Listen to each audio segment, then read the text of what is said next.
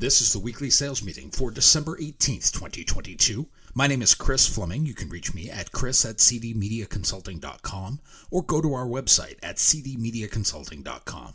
Today's topic is Know Your Number. Some say selling is a simple numbers game. Most of who say such things have no idea what the numbers are. Sure, they can spout fictitious numerical values and call them KPIs or some other business school term, but the true measure of the sales numbers is simple. It comes down to three things. What business did you call on? Call this the who. What did you ask them to purchase? And how much did you close? That's it. Nothing less, but nothing more either. There are sales processes out there that want to reward people for busy work. I may have even run some of them and even spouted some of this before I knew better or when I was naive. But in my advanced adulthood, I know this formula is the only true measure of sales health. So know your number. The rest of the sales process consists of activities that may get you there, but that is on the individual performer. That is not what sales management should concern itself with, really. Look at the three metrics who, what, and how much, and find the matrix and mix of this that will get you to your goal. As the individual performer, your job is to identify the ingredients that will make that happen. How many cold calls to make how many face to face selling opportunities lead to actual ask for money presentations. This is what you should know, and then go execute it. This is your concern creating opportunities for yourself.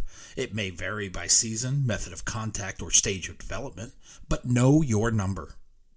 When you know your number, you are never at a loss for what to do next. You always have a plan to bring in more business. You begin every day with the same challenge, and you know the map to your own success. You will know what stage of development each customer or potential customer is in. Have you made the first contact? Have you had your initial discovery meeting? Are you in the idea generation stage? Are you ready to present? Have you asked for the business? Can you cut down the gap between the presentation and the decision? Did you get a yes or a no? Or worse, did you get a maybe? Or let me think about it? What is the next step? Or are you starting over? How many clients do you have in each stage of development? Do you have enough? Know your number. When you know your number, you know what is in store for you every day of the week. Nothing is a mystery. You don't start your sales week blind. You know how many prospects you need to uncover. You know how many calls you need to make to uncover those prospects. You even know what trends are taking place in your markets to determine which verticals are in play. You pay attention. You know how to create your own action. You are blocking time each day for prospecting calls. You are blocking time every day for new customer outreach. You are blocking time every day for new business development.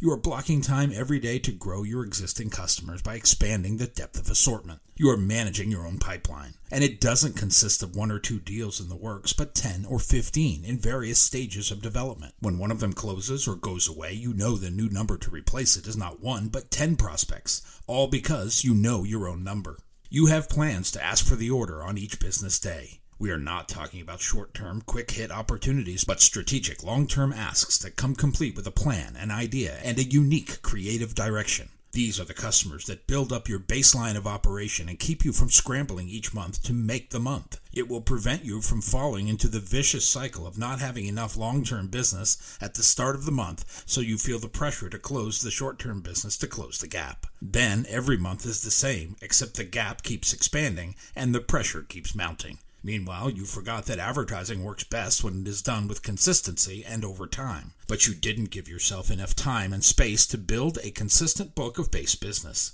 This lack of planning stems from not knowing your own number. Do you know what cures this? Knowing your number. One way to improve your base of operation is to get your existing customers to buy one more thing from you. It is possible. You can ask people to buy one more thing. Many in the sales profession shy away from this. We believe since they are already doing business with us at a certain level, that is all we are going to get. You have heard the old adage, you don't get what you don't ask for. It applies here. Fast food workers, would you like fries with that? And sales clerks at the cell phone store, do you need an extra battery or charger? Have learned to do it, but many in advertising sales are afraid to ask for one more thing. Why? Make it part of your daily routine. When you are presenting and you get a yes while you are autographing the order is the time when the customer feels the best about it. It is the best time to ask for one more. Your chances of success are pretty high, especially if you frame it as a simple decision. Would you like to add this for X dollars more? Is an easy conversation if you are used to having it. Practice it, plan it. You can use it strategically if you know your number.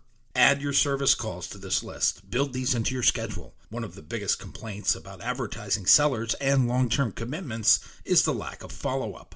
It was that way when I started and hasn't changed much between then and now. Many are reluctant to sign long term agreements with media sellers because they believe there will be no follow up and no follow through. Don't prove them right, schedule it. Tell your clients you will see them every 30 days and schedule the appointments on the calendar. Send them a meeting invite. Market a strategic planning meeting or creative discussion. Stay connected to your long term customers and watch their reactions change when you do what you say. You will transform yourself from being viewed as another seller to being part of that company's inner circle. You are now a trusted advisor, a member of the team, and if things get tight, it will be hard to get rid of you because you are bringing value to the table. You come armed with thoughts and ideas to help that business, all because you know your number.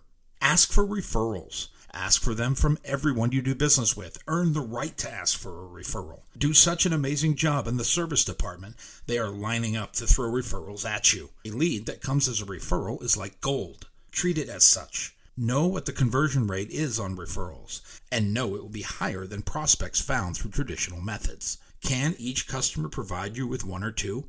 Talk about removing barriers to entry for your next customer. One that is introduced to you by someone they know and trust can reduce resistance, cut down the time frame, and help with purchase reluctance and buyer's remorse. Make it a point to ask every customer if you feel you've earned it. It can cut down the sales cycle for your next long term customer, all because you know your number. My new book, You Can't Lead from the Back of the Room, Nor Should You, is now available on Audible as an audiobook download. If you like what you've heard here today, please consider downloading a copy or two. You can always send one to a friend. Go to cdmediaconsulting.com right now and follow the instructions to order.